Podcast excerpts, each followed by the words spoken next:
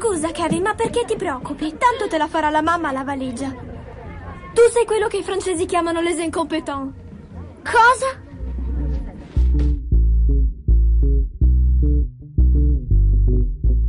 Ciao a tutti e bentornati agli Incompetenti, il podcast di cinema che vi tiene compagnia durante l'apocalisse. Io sono Andrea Basti, come ci sono come sempre Lorenzo Bertolucci, ciao Lorenzo. Bailandi! E ciao Francesco Mazungo! Non so perché hanno avuto questi miei compagni di viaggio questa bellissima idea di salutare così, però ci sono. In realtà sì, Apocalisse è ancora in corso, però si inizia a vedere la fine del tunnel perché pare che il 15 saranno aperti i cinema di nuovo, anche se prima vedevamo la lista dei film con cui riapriranno e diciamo che è un po' deprimente lo scenario. Non so, voi che cosa volete andare a vedere? Sonic tipo appena riaprono i cinema? Che poi sono sì, tutti i film che noi abbiamo già visto in altri modi o che comunque sono usciti... Sì. In VOD, quindi no, non vogliamo vedere niente, anzi non ci interessa che riaprano il cinema. Cioè, ti vai tu al cinema. Esatto. Aspettiamo solo Tenet, aspettiamo per poter dire insieme a Nolan che il cinema è importante e basta vedere questi film sul televisore, come invece continuiamo a fare. E infatti anche stavolta ci saranno 6 film più o meno tutti recuperabili in un video, poi vi daremo un po' le indicazioni mano a mano. Partiamo con uno che in realtà si trova nei circuiti di noleggio e vendita, visto che... Si trova nei blockbuster. Insomma, esatto. Nel blockbuster all'angolo lo trovate sicuramente. È stato uno degli ultimi film usciti al cinema in America, prima della chiusura anche lì dei cinema. Ed è un film di cui inizierò a parlare io, poi magari interverrà anche Lorenzo e a darmi una mano perché io avrò veramente molto poco da dire. Si tratta di Cats del nostro amico Tom Hooper, il nostro amico fraterno, che di nuovo adatta per il cinema un musical di Broadway, di cui io personalmente non sapevo assolutamente nulla. Non so tu Lorenzo se arrivavi preparato. Io arrivavo leggermente preparato e soprattutto arrivavo con una idea ben precisa di se mi piaceva o meno il musical Cats. E l'idea ben precisa è che non mi piace. Ok. Però ne parlerò dopo. In qualità di esperto di musical e di Broadway. Io sono a Broadway in questo momento.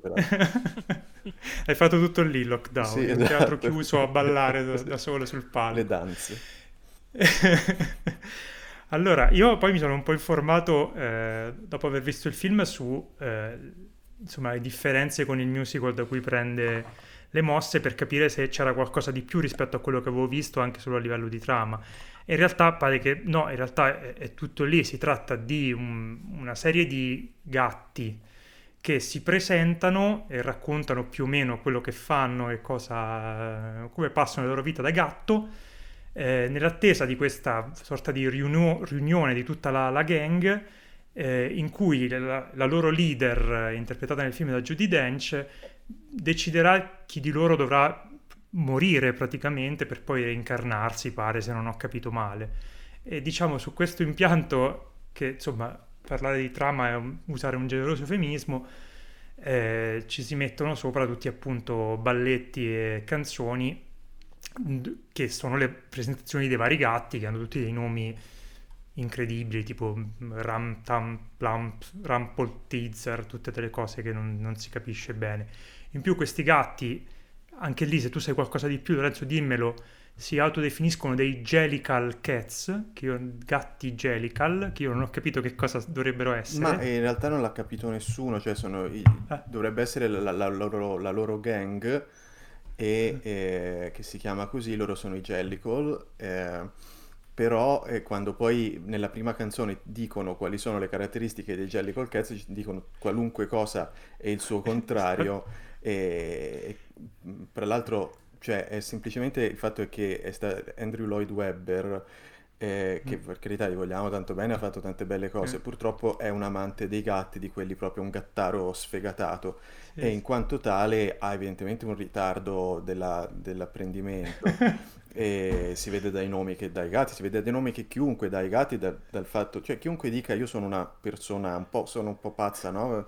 Amo i gatti, sono un po' un gatto anch'io, ecco, quando dicono queste cose qui la maggior parte delle persone tipo va semplicemente evitata. Andrew Lloyd Webber fa questa roba E nelle interviste dice sì, perché i gatti sono jellicle, ma i cani sono poppicle, ma che cazzo, cioè robe così, lasciamo perdere, guardiamo con la stessa faccia con cui guardiamo gli amici che dicono io sono un po' un gatto, un gatto. No, poi il film diciamo una cosa, innanzitutto una domanda che ti volevo fare: è stato ben accolto questo film o invece mal recensito? Mi dai questo gancio che... Allora, c'è stata una sorta di rincorsa che alla fine è diventata per me anche un po' stucchevole tra i vari critici a scrivere la stroncatura più divertente di questo film, che ha fatto più o meno orrore a tutti. Personalmente la mia preferita, adesso non ricordo chi l'aveva scritta, ma diceva qualcosa tipo che Cats, il film, è la cosa peggiore successa ai gatti dall'invenzione dei cani, che è una cosa che mi aveva fatto abbastanza ridere, perché effettivamente già dai trailer si vedeva che la tecnica che hanno utilizzato, l'avete sicuramente vista, era questa computer grafica, non so se per problemi proprio di direzione artistica all'inizio, per poco tempo nella post-produzione. Si parla di solito di Uncanny Valley quando certi effetti speciali arrivano ad essere molto simili a delle persone, ma non gli manca l'ultimo pezzo, la valle dello straniamento. Qua siamo tipo nella valle dell'orrore più totale, dello scappare urlando, perché cioè, ci sono questa tecnologia dei peli attaccati a questi gatti antropomorfi che dà un effetto quasi dei mostri dell'isola del dottor Moreau. Poi cioè, gli effetti non sono ben amalgamati col footage, e quindi c'è continuamente questa idea di queste immagini di questi visi che slittano sui modelli 3D e non stanno mai a posto. Mi hai fatto notare che tipo c'è una scena in cui una mano non è renderizzata, è tipo sfonda in trasparenza. A un certo punto, sì. Quindi c'è un continuo effetto di orrore che non riesce in nessun modo mai a farti superare la barriera che magari in una rappresentazione teatrale, con quelli messi con le tutine di licra che ballettano, magari sei più preposto a attraversarla e dire ok, ci sto.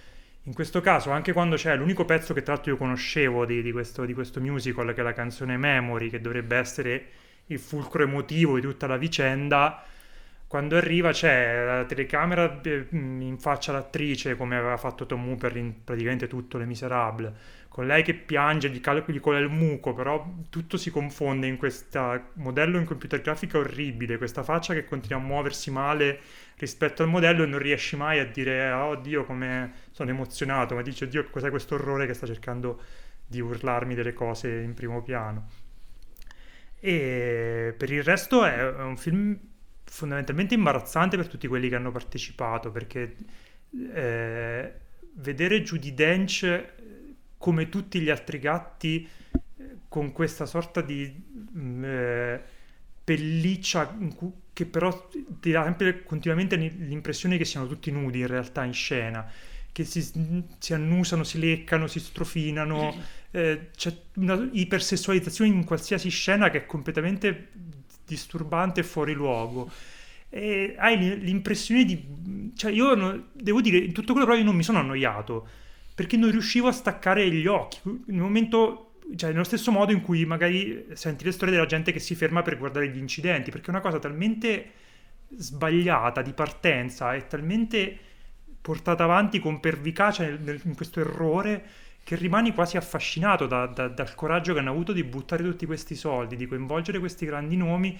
in una roba che è assolutamente orribile e sbagliata. Poi, per concludere quello che avevo iniziato poi a dire all'inizio, si distacca da quello che ho letto dal musical, perché hanno provato a mettere su una sorta di intreccio di trama, sto facendo delle virgolette con le dita, allargando un po' il ruolo del creando fondamentalmente un villain nel personaggio di Idris Elba, che però è assolutamente cioè, lui, come dire, come cazzo si dice? Mi viene un termine?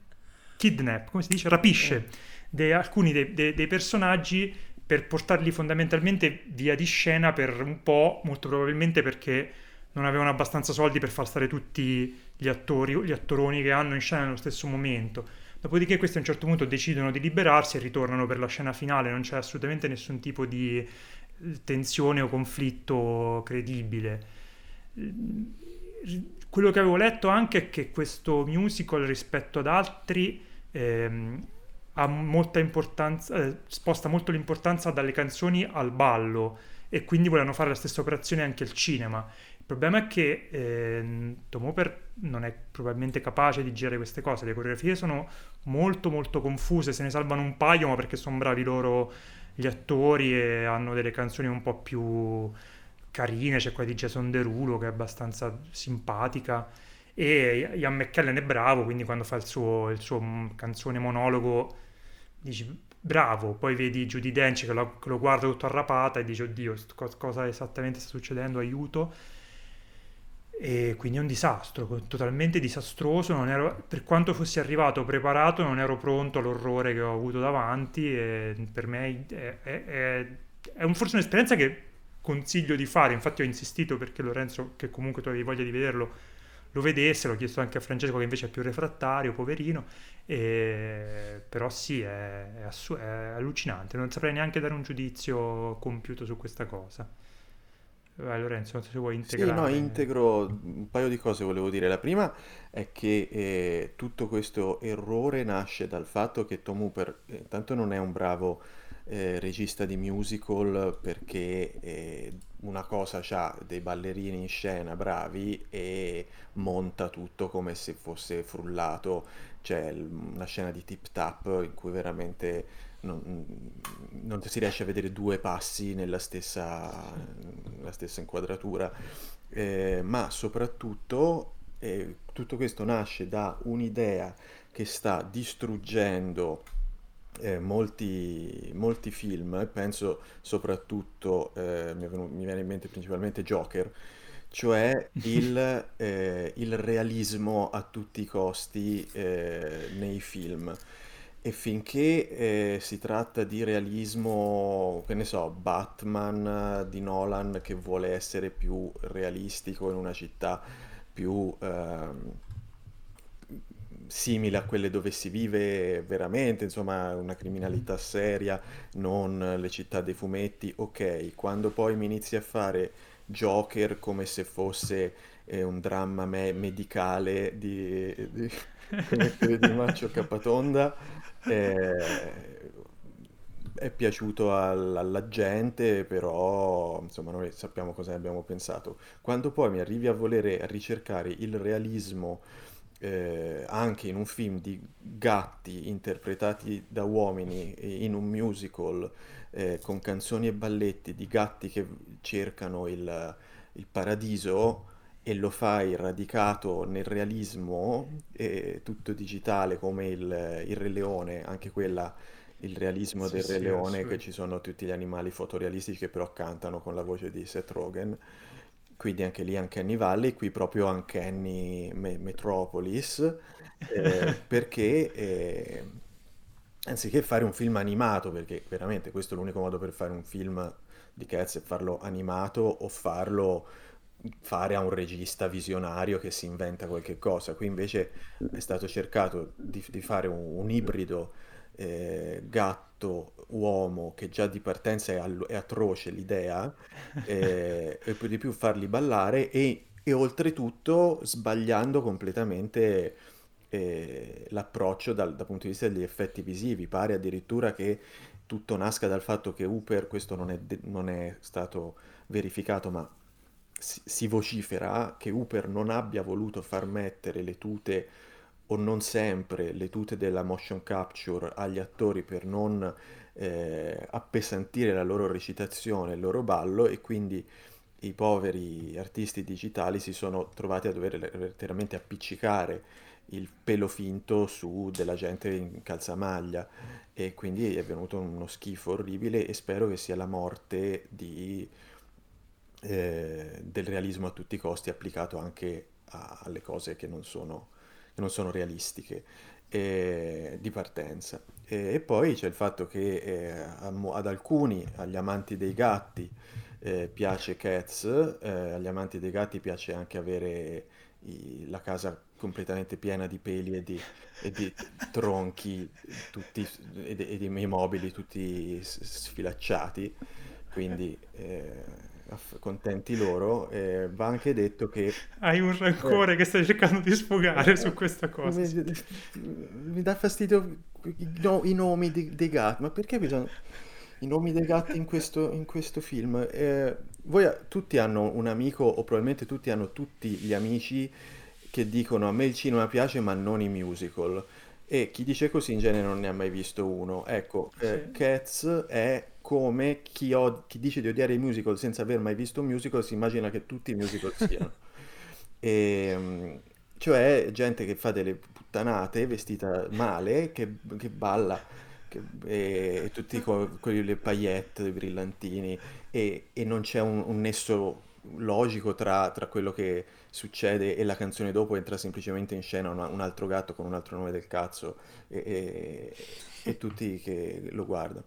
Ci sono un paio di canzoni belline, e l'unica canzone che a me piace di Cats è quella del gatto ferroviere, Skimble Shanks, che infatti, come dire, è un minimo più allegra e inventiva anche nel film, a dimostrazione del fatto che forse se ci fosse stato un musical che a me piaceva di più di partenza, forse mi sarebbe piaciuto di più anche il film, come dire, nei suoi infiniti difetti. A me ha annoiato anche perché non mi piace quel musical, e poi è veramente aberrante. C'è James Corden che è stato veramente maltrattato da tutti, giustamente. Non si maltratta abbastanza James Corden, e sono contento che abbia fatto questo film, perché così almeno tutti hanno una scusa per maltrattarlo. Poverino. No, però davvero, cioè, lui doveva essere, cioè la parentesi, una delle due parentesi comiche più esplicite, ma tipo il livello delle gag sono, sì, tipo lui che prende delle botte sulle palle. Sì, lui prende le botte sulle palle a metà canzone, quindi durante la canzone tutti il reparto creativo dietro questo film ha detto: sarebbe carino interrompere la canzone in questo musical per far prendere delle botte nelle palle a James Corden. Sì. E questo l'ha detto anche Andrew Lloyd Webber, ha detto, commentando la versione filmata del musical, credo dei primi anni 2000, la trovate su YouTube, ha fatto un commento durante la quarantena, e ha detto: ecco la canzone di questo gatto che nel film è interpretato da James Corden, qui la potete sentire senza interruzioni. Ma perché peraltro quasi tutti i numeri poi sono interrotti, cioè sì. Quello che dicevo prima di Jason Derulo, che è anche carino, che viene continuamente interrotto da Rebel Wilson, sì, che dice delle cose, fa tipo delle improvvisazioni stupide, credo siano proprio battutine per bambini, in un film in cui poi c'è Judy Dench che alza la gamba e tutti che si annusano le palle, e non si capisce a che target è rivolto questa cosa. Anche perché poi c'è, poi chiudo, secondo me dobbiamo citarlo, c'è cioè il numero appunto di Rebel Wilson, che forse è una è messo tra l'altro in testa al film, forse il secondo pezzo musicale, che è una delle cose più orribili, e con un'escalation di assurdità oscena che non ci si crede. C'è a un certo punto si mettono a mangiare degli scarafaggi che sono anch'essi delle persone in computer grafica a dimensione scarafaggi, poi a un certo punto il corretto lo fanno dei topi, che sono dei topi in computer grafica con la faccia di bambini, e a un certo punto lei minaccia di mangiarsi questi topi con la faccia di bambini, però sono dei bambini, quindi dici: ti stai per mangiare dei bambini, stai minacciando dei bambini di mangiare. Insomma, è una cosa, forse una delle cose più stranianti, assurde, e lì proprio capisci la follia che c'è dietro questo progetto, e l'incredibilità del fatto che nessuno si sia messo a dire: per favore meno, cioè c'è qualcosa che non va in tutto ciò. Sì. Però sì, secondo me io quasi consiglierei di vederlo per così. Sì, con gli amici, cioè, vi divertite. Sì, è un film da vedere ubriachi, abbastanza. Tutti i film sono da vedere ubriachi. Gioia.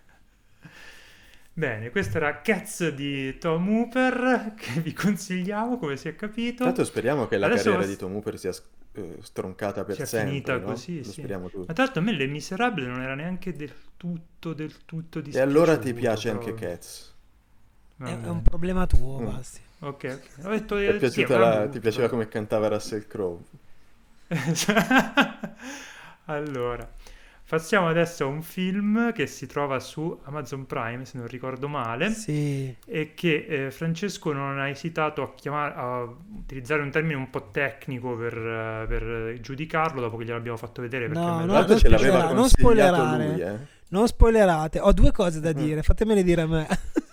Non posso dire che hai detto che è una palla al cazzo. Sì, è una palla al cazzo, vabbè, adesso è spoiler, però. Ti ho tolto metà dell'intervento, mi dispiace. Non ho più niente da dire adesso. Allora, adesso spieghi perché. Si chiama The Vast of Night, okay, adesso vabbè, Francesco ci adesso spiega perché. Vi parlo di questo film divisorio. Non è vero, mi è piaciuto a tutti, tranne a me e altre due persone.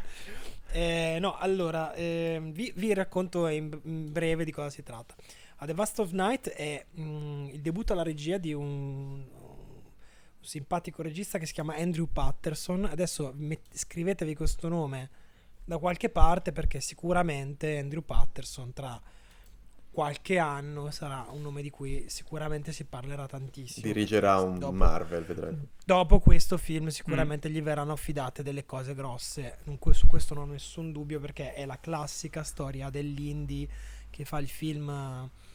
L'indie un po' genialoide, che fa il film un po' fenomeno e poi dopo viene scoperto e poi dopo diventa come quell'altro di cui abbiamo parlato l'altra volta, Josh Trank. Lo bruciano così. Esatto, se lo bruciano così.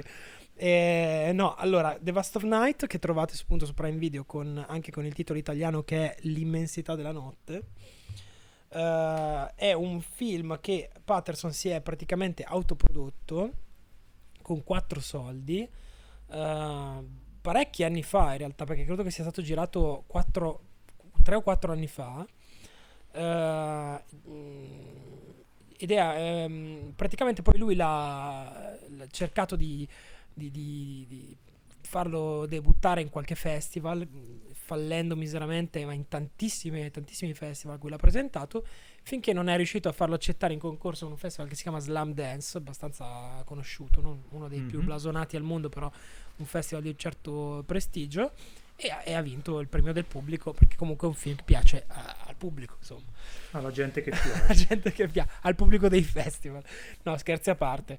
Allora, il film è una storia ambientata in un piccolo paesino americano, classico paesino della provincia americana, come ve lo immaginate dicendo queste poche parole, esattamente così, negli anni 50, ed è ambientato durante la notte di una partita di basket, vero? Sì, basket importantissima per questo paesino, perché il basket è scolastico ovviamente, ma il film non si concentra su questa partita, che è, diciamo, il motivo per cui il paese è completamente vuoto.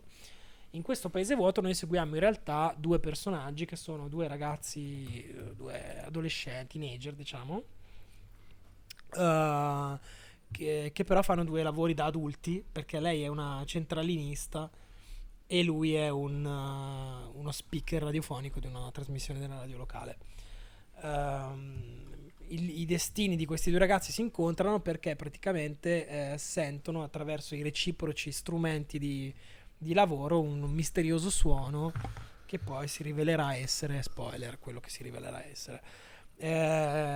Il film è incorniciato, ma è una cosa che in realtà è incorniciato in modo abbastanza deciso all'interno di una specie di finto programma antologico televisivo vintage, che non esiste, chiamato Paradox Theater, che è praticamente ai confini della realtà.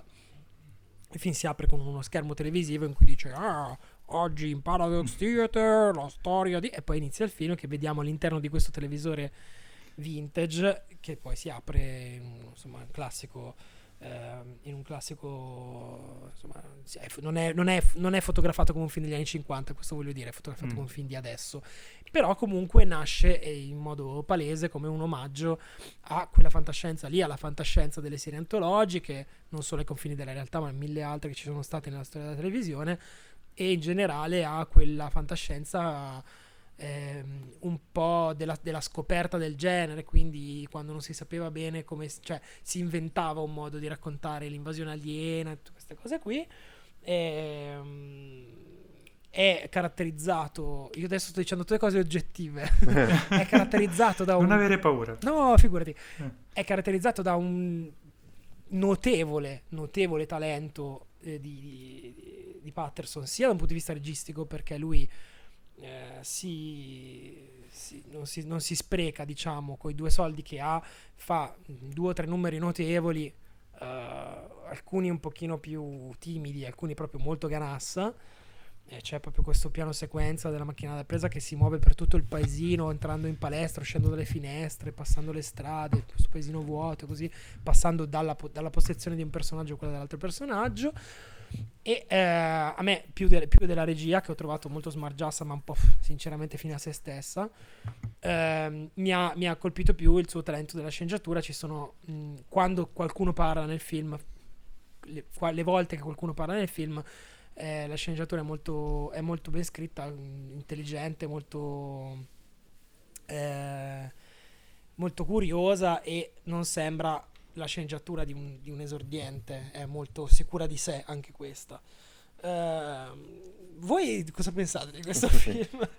No, allora, la verità è che io appunto ho trovato gli aspetti, degli aspetti positivi che ho sottolineato.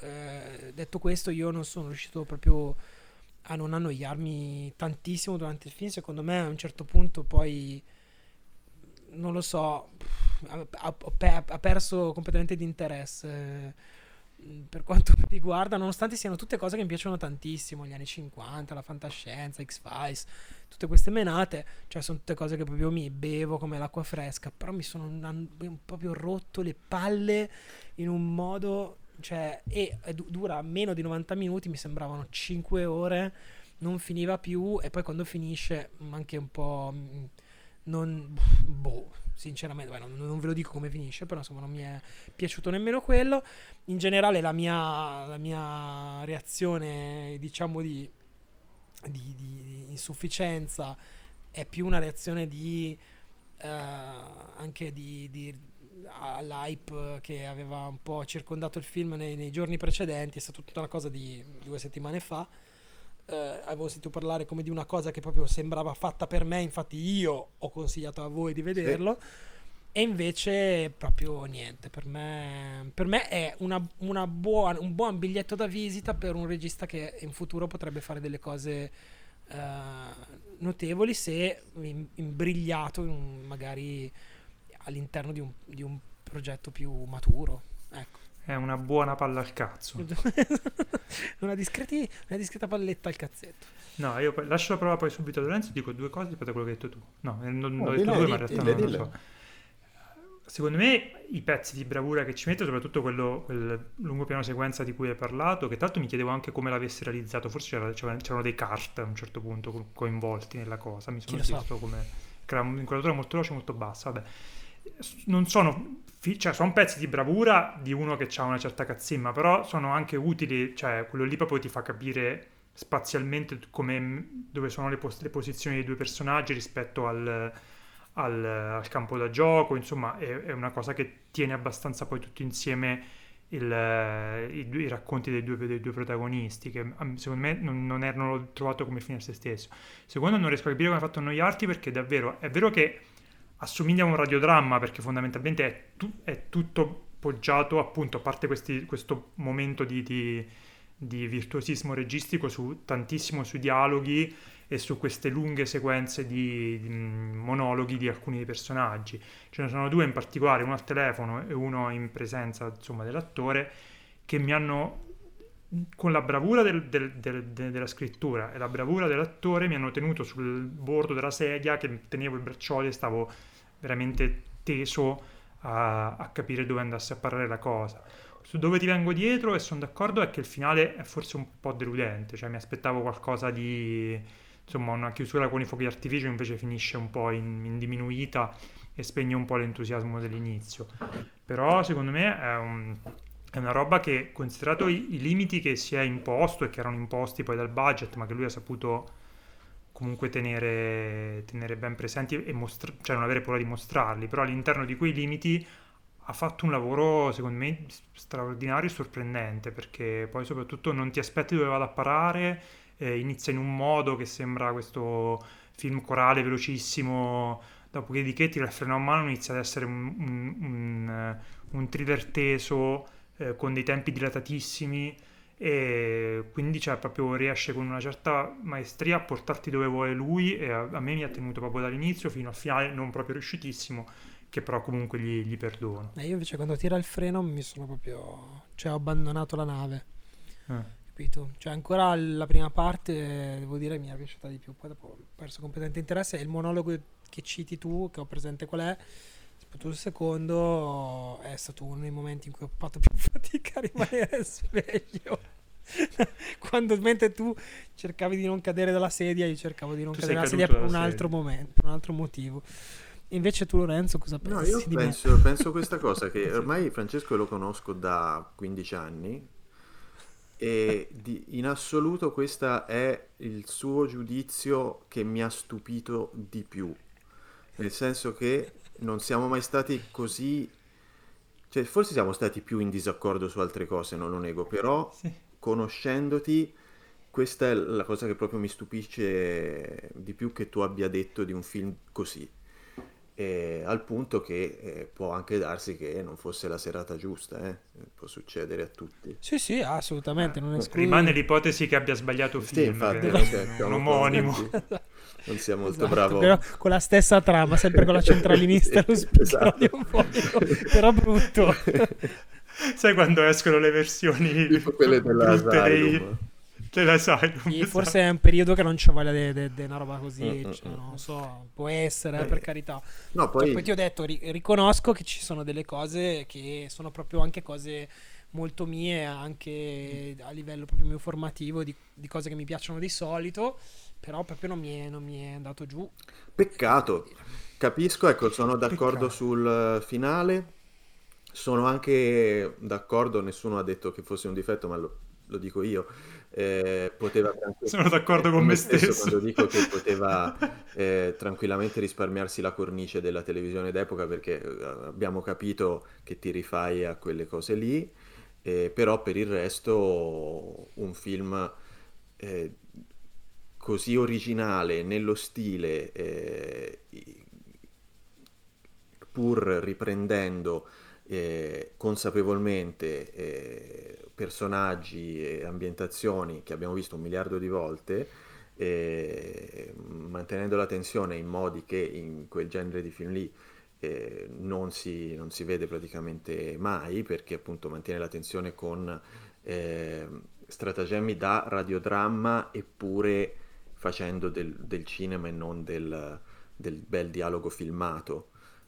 Prima di quel piano sequenza di cui avete parlato, proprio lo stacco immediatamente prima è un altro piano sequenza di tipo 10 minuti annunciato con grande faccia di culo da uno che dice richiamami fra 10 minuti, tieni d'occhio l'orologio, e parte sto piano sequenza di 10 minuti fisso su di lei che spippola con i jack del centralino, e iniziano a succedere cose e tutta la scena è fissa su di lei che è brava, e in pratica tutto quello che un altro film avrebbe costruito andando da un ambiente all'altro, introducendo nuovi personaggi, gente che muore, il primo morto, no? che si ha in un film in cui succedono cose misteriose, ecco, tutto così, invece viene tutto fatto via audio, e il video è quello che vediamo è il volto della ragazza che cambia come cambia il nostro nel cercare di capire che cosa sta succedendo, regge ed è originale, e a me personalmente questa originalità ha fatto venire voglia di continuare a vedere il film e di dire: ma a chi mai può non piacere un film del genere? Questo dicevo, la risposta ce la sta. Ma chi mai di noi tre, esatto, può non piacere? Vabbè. Bene. Vabbè, comunque dai, mi riprometto, proprio perché siete voi, di dargli una seconda possibilità. Nessuno ci crederà mai. Lo guardo alle 9 del mattino, lo rifà, lo rivede perché è bravo e buono, ma non gli piace lo stesso. Per principio è la seconda palla al cazzo che... Allora, questo era The Vast of Night, potete trovarlo su Prime Video, con La vastità della notte, l'immensità della notte, l'immensità della notte, la vasca della notte, la gigantesca notte, la vasca. Passiamo adesso a un film che non saprei come definire bene, di cui ci parla Lorenzo perché lui ce l'ha fatto conoscere. E si tratta di un film che si intitola Jesus Shows You the Way to the Highway, giusto? Sì. Ok, l'avevo scritto prima ma non ero sicuro che l'avevo scritto bene. Lorenzo, parlacene perché per me risulta difficile. Sì, allora, risulta difficile a tutti introdurre questo film. Si intitola Jesus Shows You the Way to the Highway, diretto da Miguel Jansó, che è un regista molto simpatico spagnolo. Il film è passato in Italia al Festival di Trieste alla fine dell'anno scorso, e con grande successo di pubblico. E il regista aveva diretto prima di questo un altro lungometraggio che si chiama Crumbs, che era una specie di storia distopica, di fantascienza distopica a basso budget afrofuturista, viene definita, in cui un etiope nano, possiamo dire, cioè un etiope di basso...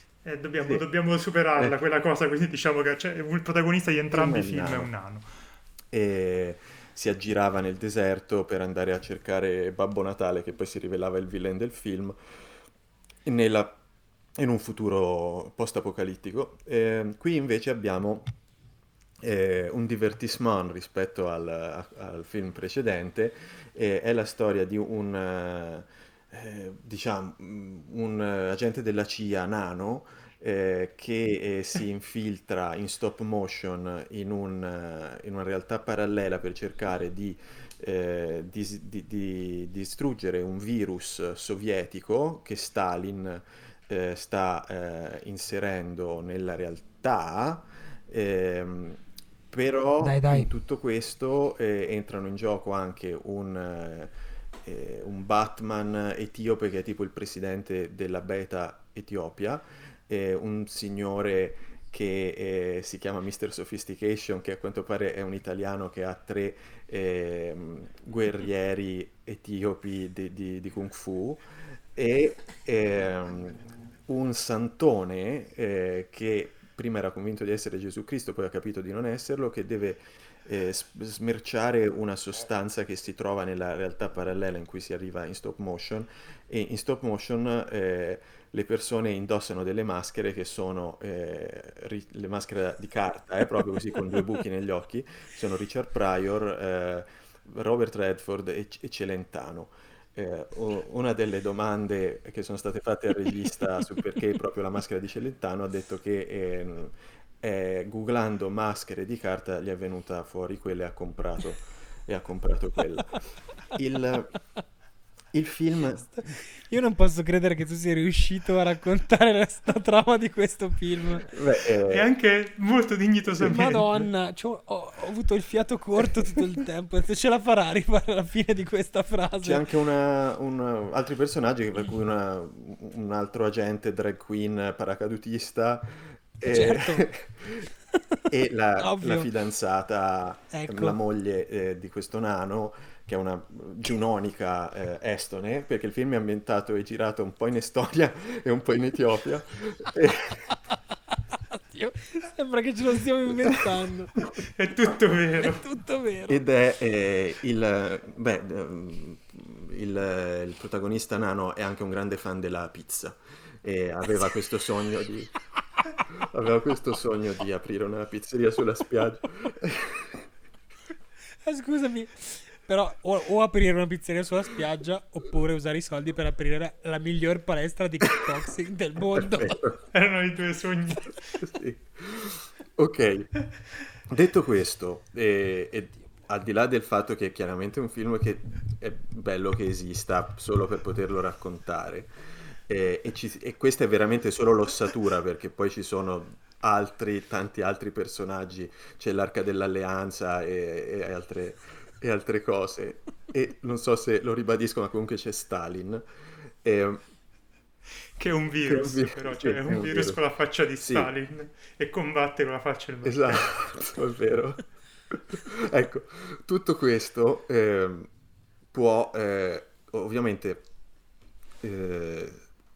se si pensa a un film così, girato ovviamente a basso budget, ma con una grandissima inventiva e creatività, e soprattutto capacità di sfruttare al meglio il basso budget, non ci sono mai scene in cui si spara troppo in alto e con effetti speciali che non si è in grado poi di realizzare, ecco.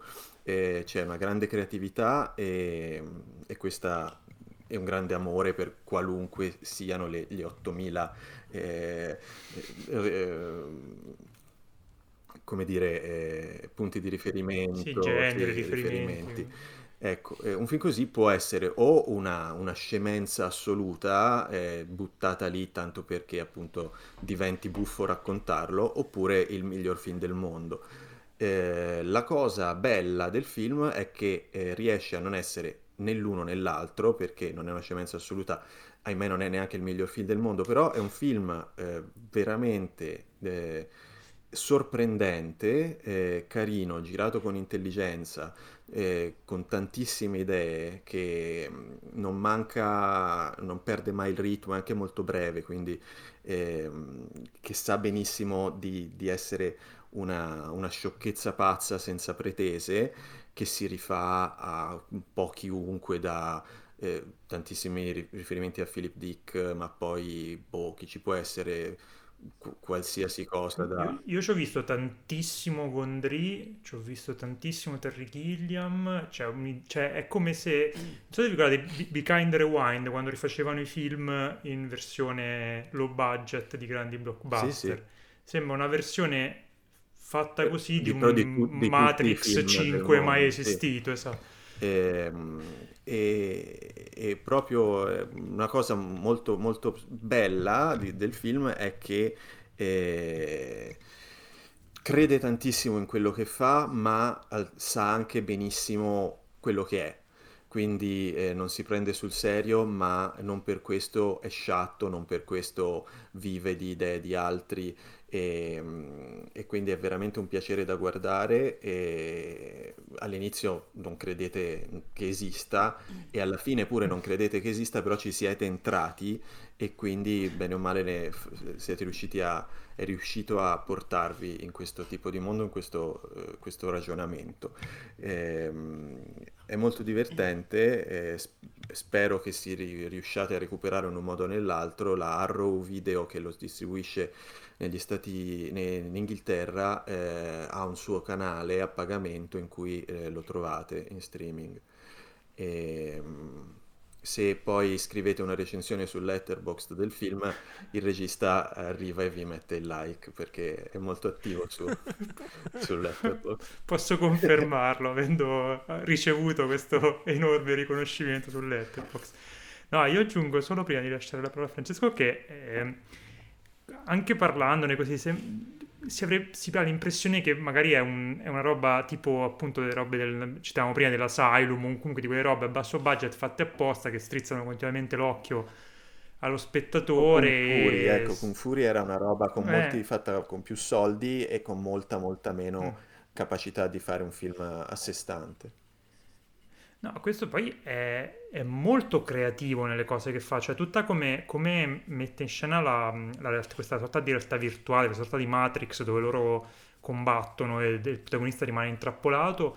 Cioè, la scelta di fare la stop motion gli ha permesso di avere delle soluzioni molto creative ma efficaci, cioè proprio anche, a livello anche di spettacolo. Sì, funziona, assolutamente, ma poi ci sono Ma delle trovate che non vengono mai, cioè non ci viene mai puntata l'attenzione, tipo il fatto che questo Batman c'ha sempre il logo glitchato, che non si vede, ma non si capisce perché. Si chiama Batfro. Il fatto che inizia, lo si vede questo Batman in televisione e gli stanno leccando i piedi a bordo piscina. è vero, l'avevo rimosso, è una cosa che poi viene abbandonata completamente. E si butta continuamente idee dentro senza mai troppo cioè chiunque altro ci avrebbe insistito, ci avrebbe puntato il dito, come dicevi giustamente tu. Lui invece è talmente entusiasta e creativo nel mettere a posto queste cose, mettere giù queste cose, che continua a buttarne dentro tante. Un'altra cosa che volevo dire prima che mi dimentichi è che nel delirio, in questa storia assurda di spie, di tradimenti, doppi giochi, arti marziali e Batman africani, cioè, secondo me c'è un certo progressismo, un occhio abbastanza sensibile su i personaggi, che sono tutti abbastanza freak. C'è appunto lui che è, l'attore ha un'evidente deformità, la sua ragazza è ben piazzata, c'è una drag queen tra i protagonisti, però non vengono mai problematizzati o usati in maniera buffonesca questi personaggi, anzi li tratta con una dignità e con un rispetto, come verrebbe trattato qualsiasi altro attore, qualsiasi altro tipo di personaggio. In questo ci ho visto anche un occhio appunto progressista, non banale, che non mi aspettavo nel delirio che stavo vedendo in quel momento. Francesco, non so se tu vuoi aggiungere qualcosa. No, io volevo ringraziarvi per avermi fatto vedere questo film, perché voi siete bravi a consigliare film, mentre invece quelli che consiglio io poi piacciono solo a voi. No, mi sono divertito molto. La cosa bella di questo film, secondo me, è oltre a tutto quello che avete detto voi, ovviamente, è di una densità impressionante. Cioè, ogni cosa che succede, è un film relativamente breve, dura 1 ora e un quarto, 1 ora e 20, e in ogni minuto succede qualcosa di totalmente inaspettato. Ma quando dico inaspettato lo dico proprio nel senso, cioè, non te lo potresti mai aspettare, ma anche avendo visto quello che è successo prima, cioè si muove in modo completamente libero. Ovviamente è un film che si muove soprattutto su percorsi onirici, poi soprattutto poi come si sviluppa lo sviluppo poi narrativo della trama lo rende ancora più chiaro questa cosa, però questo gli permette di fare veramente quello che vuole, ma seriamente. Ho visto pochi film negli ultimi anni così che se ne fregano così tanto di ogni tipo di cliché o di convenzione narrativa o visiva, pur mettendo al suo interno un sacco di cliché, un sacco di convenzioni narrative, giocandoci insomma nel modo più assurdo possibile. E tu citavi Philip Dick, io sono entrato moltissimo nel film proprio per questa cosa di Dick, perché vabbè, uno dei personaggi si chiama Palmer Eldritch, che è uno dei libri più belli di Dick, che nessuno ha mai avuto il coraggio di portare sullo schermo. Cioè, decine di registi si sono abbeverati alla fonte di Palmer Eldritch senza avere le palle di portarlo, di farne un film vero. Questa è la cosa più vicina a un adattamento di Palmer Eldritch che voi possiate immaginare, nel senso che ci sono proprio degli elementi della trama che vengono proprio da lì, cioè la cosa della sostanza, per esempio, la cosa di lui che comunica attraverso lo schermo con lei che sta nell'altra realtà, sono tutte cose che più o meno erano in Dick, ma questa è una piccola percentuale della cosa, che però è un bel punto d'ingresso per un film dentro cui ci sono 1500 altri stimoli, proprio uno al secondo, e poi fa veramente ridere moltissimo. Però è un film con una sua hai ragione tu, secondo me è un film con una sua sensibilità. Forse se noi fossimo un pochino più coinvolti nella causa etiope capiremmo anche magari i suoi lati più satirici che magari ci sfuggono, ma immagino che ci sia anche quello probabilmente nel ritratto di questo presidente di questa specie di Etiopia parallela, probabile, che è un Batman arrogante e tirannico. Però la mia parte preferita è quando critica la pizza che fanno nel bar etiope, perché non ha il fondo cotto bene, il fondo abbastanza ben cotto, esatto. Sì, specifichiamo che questa cosa esiste veramente in questo film, questa scena non ce la siamo inventata noi ora. E questo era Jesus Shows You the Way to the Highway. Bene. Passiamo al quarto film in scaletta, si chiama Becky, di quest'anno, doveva uscire al cinema ma è successo qualcosa nel frattempo e al cinema non è uscito, e era più o meno all'interno dei radar di chi si appassiona al cinema, perché ha tra i protagonisti Kevin James nel ruolo del villain del film. Chi è Kevin James?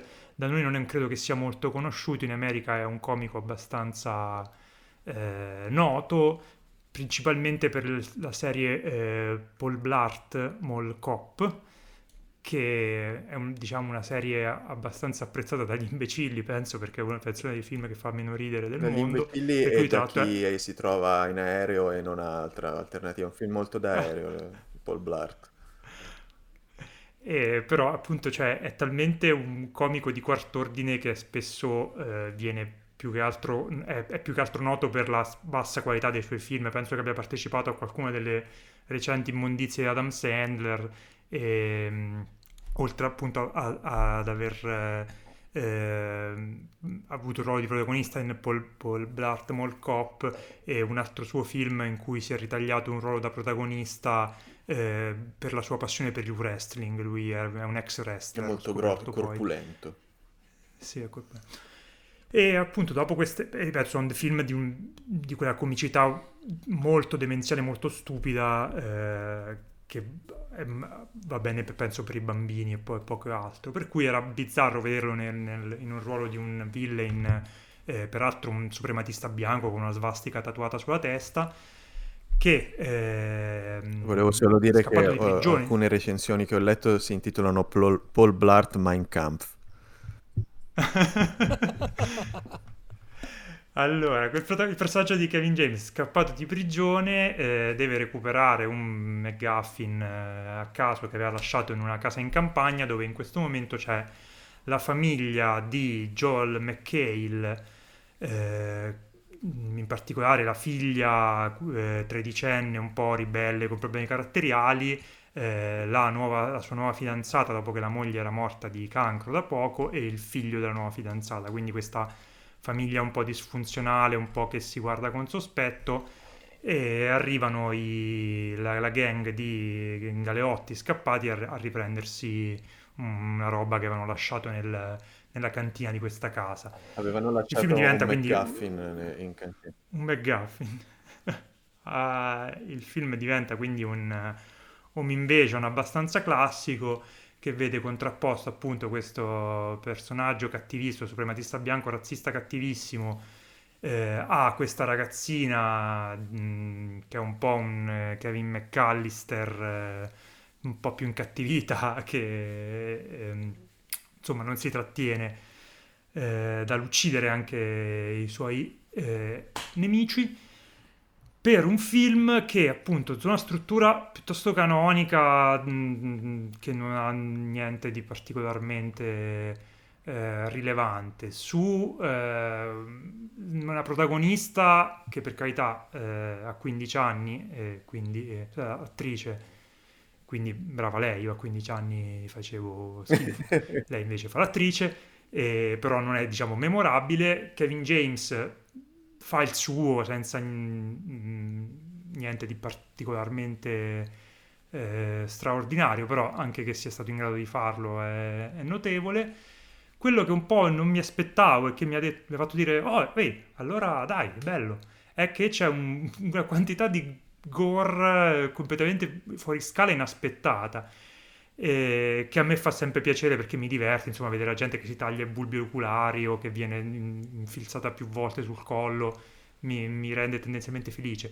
Quello che secondo me è un problema è che non è proprio amalgamata benissimo col tono del film, che non sa mai se andare più sulle parti della commedia o tenersi nel dramma con i problemi di famiglia e anche questa questione razziale, che appunto essendo la fidanzata del padre della protagonista di colore, ed essendo Kevin James un suprematista bianco, c'è questa tensione sui temi razziali che però viene veramente appena accennata, e non ho mai il coraggio di andarci in maniera più seria lì. Sembra quasi un suprematista bianco che però troppo non eccede, cioè ti ammazzo proprio non ti dico quella parola lì non la dice quella mai. Parola lì, esatto, non la dice mai, anzi.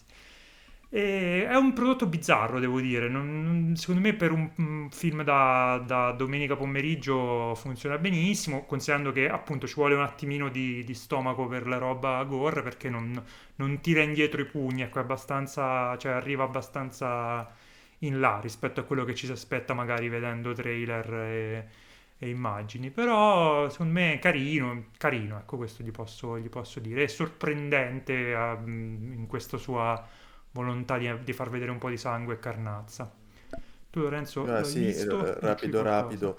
In pratica, appunto, come dicevi, è un misto tra Mammo perso l'aereo e Brawl in Cell Block 99.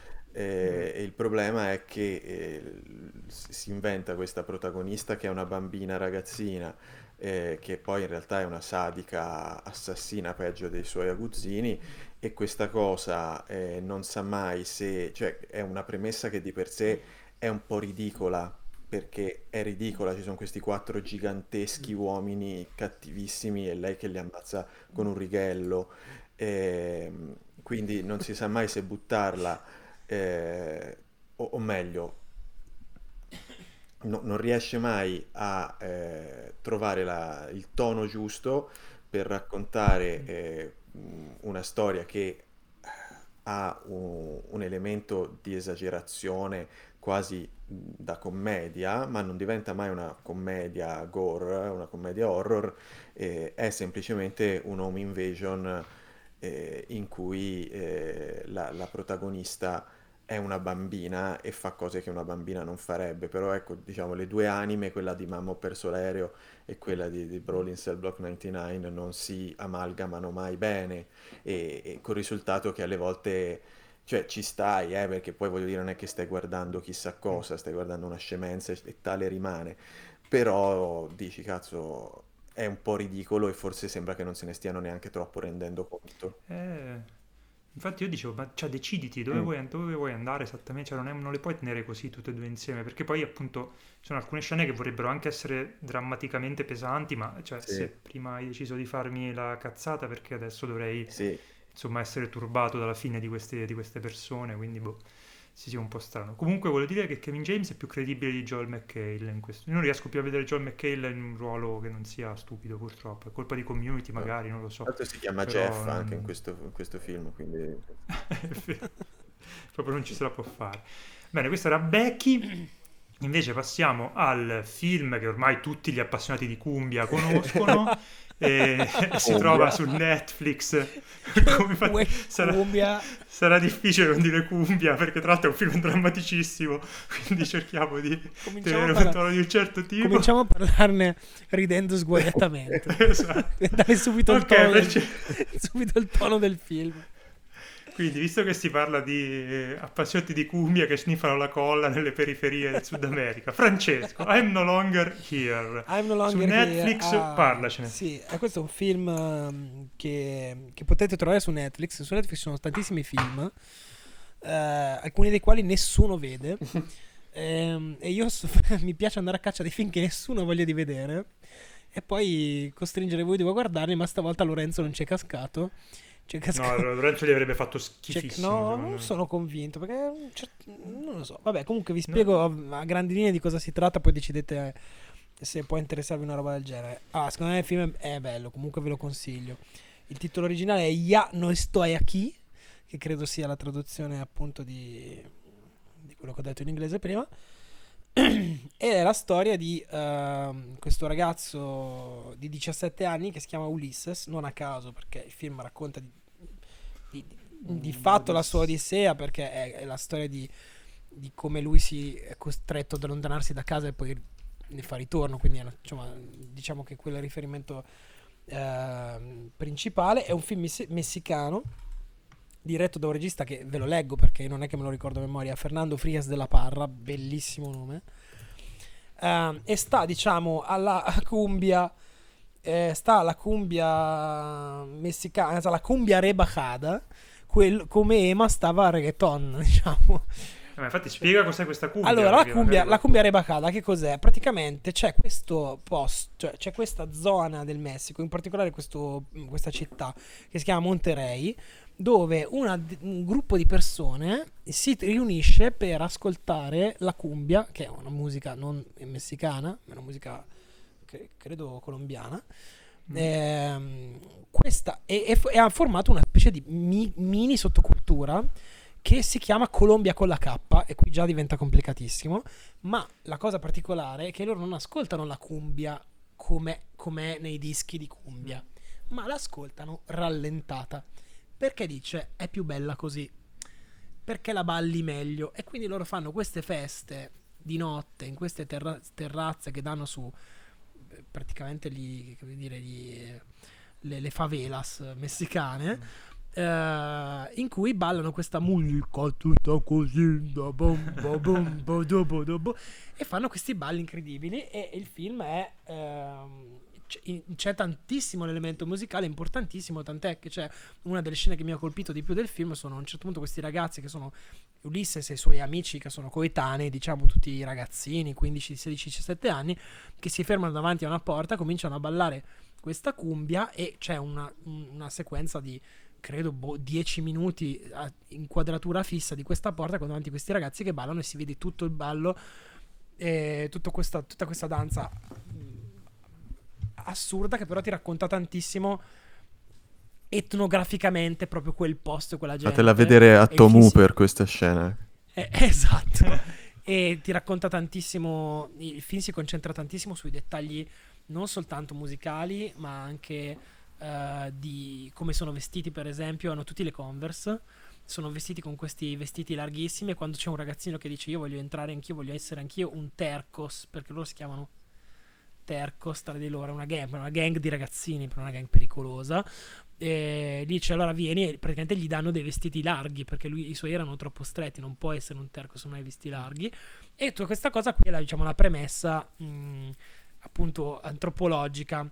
In realtà che cosa succede? Succede che questo ragazzo qui gli capita una sfiga che non vi sto a dire perché fa parte appunto della trama, ed è costretto a levare i tacchi e andarsene da Monterrey e se ne va negli Stati Uniti illegalmente, dove parte la sua odissea, la sua seconda vita. È una vita fatta molto molto molto di stenti, una vita molto pericolosa, e farà degli incontri che insomma segneranno un po' questo suo viaggio americano, soprattutto con una ragazza cinese che gli dà ospitalità nella terrazza sopra la bottega dove lavora suo nonno.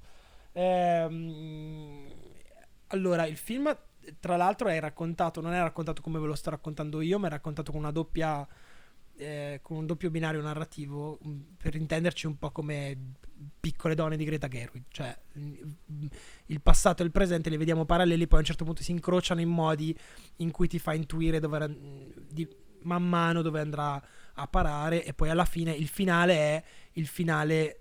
Alla fine vediamo sia mi sono incasinato, sia metà della storia come è la parte che l'ha portato in America, sia la parte finale del suo viaggio in America, ok? Cioè la sua storia messicana e la sua storia americana vanno di pari passo.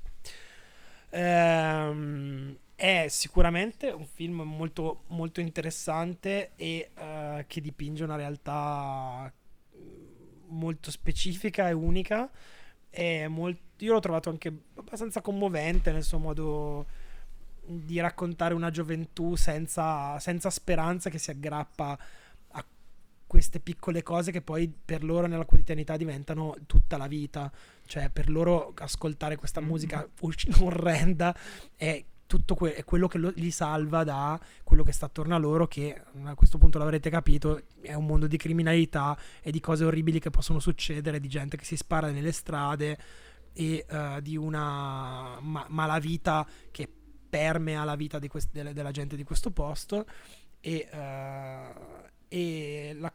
c'è una malinconia, una nostalgia diffusa per tutto il film che è abbastanza struggente, e un casting pazzesco, perché credo che siano comunque tutti attori, a parte forse la ragazza, tutti attori non presi comunque da questi posti, non credo che siano attori professionisti, diretti molto bene, è un film molto, molto intelligente, ma di cuore, insomma mi è piaciuto.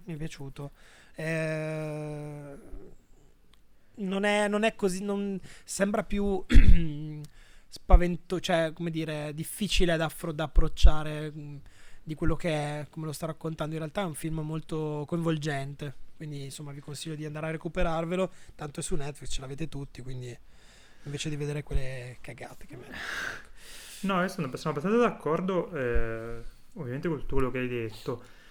È affascinante appunto proprio perché c'ha questo interesse antropologico di andare a vedere una comunità, una sottocultura talmente piccola che io non avevo mai neanche lontanamente sentito, di cui non avevo mai lontanamente sentito parlare. Probabilmente fuori da Monterrey nessuno. Esatto. Ed è, lo racconta con un certo cuore tutto questo suo viaggio, senza insomma risparmiarsi su nulla, e ovviamente vuole andare a cercare un po' la lacrimuccia, ci riesce anche, è molto bello. Parlavamo su Never, Always, Rarely, Sometimes, quel film lì, di come avesse inquadrato New York in un modo completamente ostile. Anche qui troviamo una New York come non sempre il cinema è in grado di, comunque ce la restituisce, perché questo qua è un ambiente veramente terrificante per lo spettatore, come lo è per il protagonista, che si trova sempre respinto da questa città, perché comunque lui ha lasciato la sua identità tra i Tercos e lì vuole tornare. Esatto. Per lui New York è solo roba brutta, e questo è restituito molto bene. Sì, cioè se tu tieni conto che la classica figura della privilegiata che approccia questo personaggio emarginato è una ragazza che praticamente è una ragazza cinese, nipote di un bottegaio, che si vede che comunque non è una che fa, non è la classica ricca americana che adotta, diciamo, l'immigrato. Ma c'è tutto un mondo in cui lui non si riconosce più, però è riempito in modo molto originale rispetto al solito. Sì, poi lui veramente passa dalle marginalità del Messico alle marginalità di New York. Lui trova conforto in una prostituta che lavora in uno strip club squalidissimo a New York, quindi insomma c'è proprio questa idea di raccontare un po' un sottobosco che è abbastanza tosto, insomma. Sì. Il problema secondo me è che a tratti sembrava uno di quei film che io andavo al liceo, al Cineforum, e Segue Dibattito, è un po' quel tipo di cinema ecosolidale che è poi quello che stiamo facendo adesso, peraltro. Sì, esatto. E poi, Segue appunto, Podcast. Segue Podcast.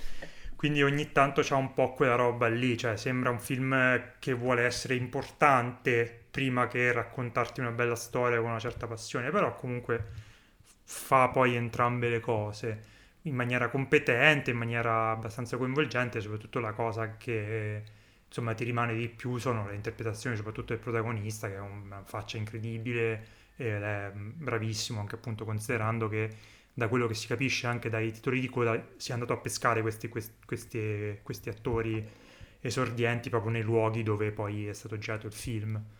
Quindi sì, interessante, se insomma avete quel tipo di sensibilità lì, se potete guardare. Cioè, quando ogni tanto abbiamo introdotto spesso la categoria dei film che farei vedere a mia mamma, questo è uno di quei film che ho consigliato a mia mamma e che secondo me va bene per lei, che dirà è tanto bello, pianto tanto, ecco, questo è un po' il fatto. Bene, questo era I'm No Longer Here, potete trovarlo su Netflix, dove potete trovare anche l'ultimo film con cui chiudiamo questa puntata. Film coreano che a me è piaciuto, Lorenzo no, quindi Lorenzo parlane male e poi io cercherò di dirti che non hai ragione. Si chiama Time to Hunt. Time to Hunt, che si trova su Netflix, è diretto dal virtuosistico Sung Hyun Yun, che non conosco e che ho definito virtuosistico tanto per dire qualcosa, perché non è particolarmente virtuosistico questo film, no. Né credo abbia diretto altri lungometraggi oltre a questo. È un film che parla ambientato in una Corea vagamente futura, vagamente distopica, dove c'è tanta disoccupazione, e un ragazzo esce di prigione, trova gli amici, erano andati in prigione per una rapina finita male, e tipo 4 minuti dopo essere uscito di prigione dice perché non organizziamo un'altra rapina che finirà peggio? E loro dicono ci sembra proprio un'ottima idea, e cosa può andare storto? Cosa può andare storto The Movie? E fanno questa rapina giustamente in un casinò della mafia. Si alleano con uno che lavora, che conoscono, un ragazzo che lavora lì come tuttofare nel casinò, e inizia una prima 40 minuti di film che è un po' un film di rapina molto canonico, con ci vogliono 5 minuti per andare da qui a qui, ci sono 10 guardie, 7 telecamere, ste robe qua che bene o male conosciamo, e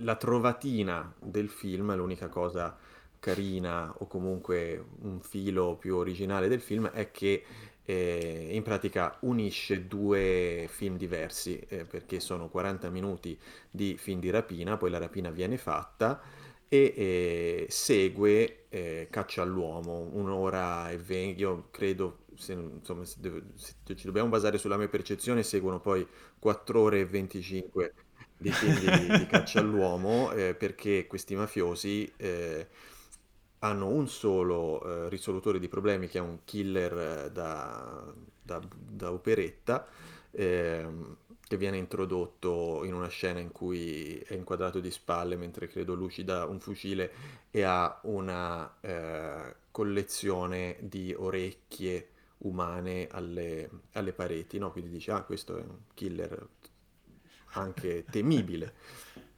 E questo killer temibile trova sti sprovveduti in tempo zero, e fa il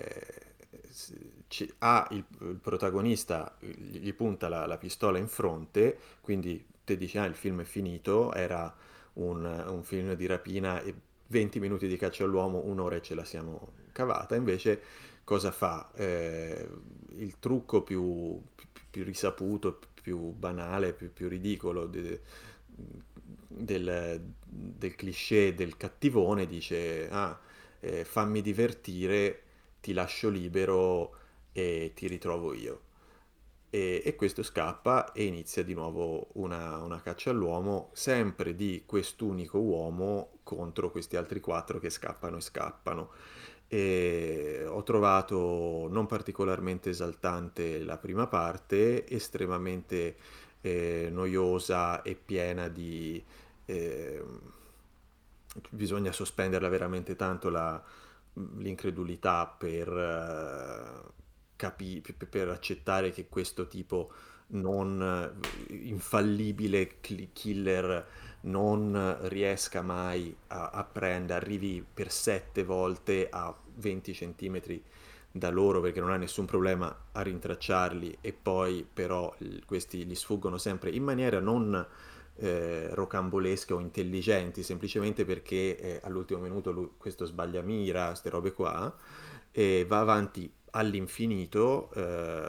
Poi entrano una macchinata di dei ex machina a risolvere un po' la situazione, però ovviamente è tutto un magna si chiude con un finale particolarmente bruttino, in cui il protagonista sembra trovare un successo nella sua fuga, però ovviamente le esigenze dei sequel chiamano. Tutto qua, mi sono annoiato, non ho trovato niente di originale. Credo che in un momento come questo, in cui il cinema coreano non solo è stato sdoganato ma è in cima al mondo, sia il momento giusto per noi altri fingere che invece non lo conosciamo, il cinema coreano non sappiamo cosa sia. Questo è il primo film coreano che vedo e mi è sembrato molto derivativo e noiosetto. No, allora, ti do ragione sul fatto che, allora, a parte il fatto che sì, è molto lungo e a mio detrimento passato molto tempo, non me lo ricordo più così bene, mi si è spento un po' di entusiasmo che avevo dopo averlo visto. E l'altra cosa che ti ho ragione è che spesso noi abbiamo individuato nelle gioie che ci dà il cinema coreano il fatto che è molto capace di mescolare generi, sorprenderti, avere una gestione dei toni sempre originalissima. Questo film invece non fa niente di tutto questo. Però detto questo, appunto, dimenticandoci che le aspettative su un certo tipo di cinema coreano non sono soddisfatte, cioè ricordandoci che non sono soddisfatte, e appurato che il film è troppo lungo, una mezz'ora in meno gli avrebbe fatto un bene notevole, secondo me ha di buono che la prima parte, quella dell'heist movie, è estremamente, come dicevi tu, canonica, però è anche competente e secondo me funziona, è divertente, è anche molto molto stilosa come girata, pur non essendoci nessun virtuosismo.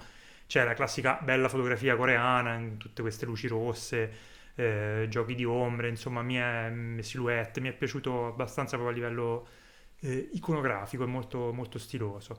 E la caccia all'uomo, sì è vero, è un po' pretestuoso il modo in cui lui li lascia andare la prima volta, però non è vero che poi non ci sia un bel giocare al gatto e al topo tra i quattro ragazzi e il killer spietatissimo, il Terminator di turno. In più, insieme a questa caccia all'uomo c'è anche un'idea di coming of age di questi ragazzi che insomma superano l'età dell'innocenza attraverso questa fuga assurda, rincorsi da un assassino, che gli dà una qualità secondo me in più, visto che poi loro a tratto sono anche molto bravi, hanno una bella dinamica tra di loro, anche sono anche molto divertenti gli scambi tra questi che sono comunque adolescenti. Una cosa un po' bizzarra che ho notato è che il film, appunto, come dicevi tu, è ambientato in un futuro piuttosto prossimo in cui c'è questa sorta di collasso economico non meglio specificato, e c'è questa tematica un po' di cui abbiamo parlato poi spesso, anticapitalista, che parte a un certo punto quando c'è un abbastanza lungo monologo di uno dei protagonisti che si lancia sul valore del denaro, va anche molto nello specifico su questioni economiche, che tu dici poi me la risolve, cioè avrà un senso questo accenno a questa tematica del valore del denaro che è completamente andato alle stelle, quindi noi siamo diventati degli emarginati perché siamo poveri e qua l'1% fa quello che vuole, il 99% non fa un cazzo. In realtà poi questa cosa è completamente abbandonata lì sul terreno, non viene in nessun modo ripresa dal film. L'ho trovato abbastanza bizzarro, però secondo me, come parlavo prima per Becky, è un film che, se avete un po' più di tempo, perché appunto è un po' parecchio lungo, ha un buon film di genere, abbastanza, insomma, che intrattiene in maniera abbastanza competente, abbastanza soddisfacente, senza avere ambizioni particolarmente alte, ma quelle tre cose che fa le fa abbastanza bene. In più uno dei protagonisti era anche in Parasite, quindi... E chi è? Parasite. Il ragazzino di cui non ricorderò mai il nome. Uno dei quattro ragazzini è il ragazzino di Parasite. Per questo penso che sia andato a finire su Netflix, altrimenti non aveva nessun senso che questo film arrivasse. Ma non il figlio. Anche in Italia su Netflix. Sì, uno... Adesso mi sta facendo venire il dubbio. Comunque io... Dopo controlliamo. Questo so, dopo controlleremo. Vabbè, Sì, questo era Time to Hunt su Netflix, non so se avevi voglia di vederlo, perché comunque quello che ci accomunava è che è molto lungo. Quindi... Sì, no, credo che sia stata però... la tua descrizione è stata ancora meno invogliante della mia. No, dopo quella di Lorenzo che non era piaciuto ancora un po', poi dopo si è spento. Comunque gli ho messo tipo 3,5, non è che gli abbia messo tipo 8 sul nostro Letterboxd. Veniteci a cercare su Letterboxd, tra l'altro, visto che ultimamente c'è un sacco di gente in più, quindi insomma inizia a diffondersi la notizia che questo social network esiste e a noi piace molto. Bene, diciamo, questa era Time to Hunt su Netflix, lo trovate, la puntata direi che finisce qui, la prossima Speriamo di farla a cinema aperti, quindi potremo parlare finalmente di Sonic, perché io ci tengo, perché non è stato secondo me neanche male Sonic, vi consiglio di guardarlo. Però adesso mettono nelle sale Sonic, però con Sonic quello di prima quello fatto male, in omaggio a Cats. Cats, da come me l'hai descritto, io mi immagino Sonic fatto male, tutto il film su quella roba lì. Però ripeto, è fatto anche peggio, perché almeno quello Sonic era tutto in computer grafica, invece Cats è un misto fatto male, quindi hai continuamente questi volti che slittano, squisciano sui modelli 3D, che sono una cosa indescrivibile quanto cavolo sono brutti. Vabbè, bene, benissimo. Andiamo qua, siamo contenti? Siamo contentissimi. E bene, ci vediamo alla prossima puntata allora. Ciao ciao ciao, ciao.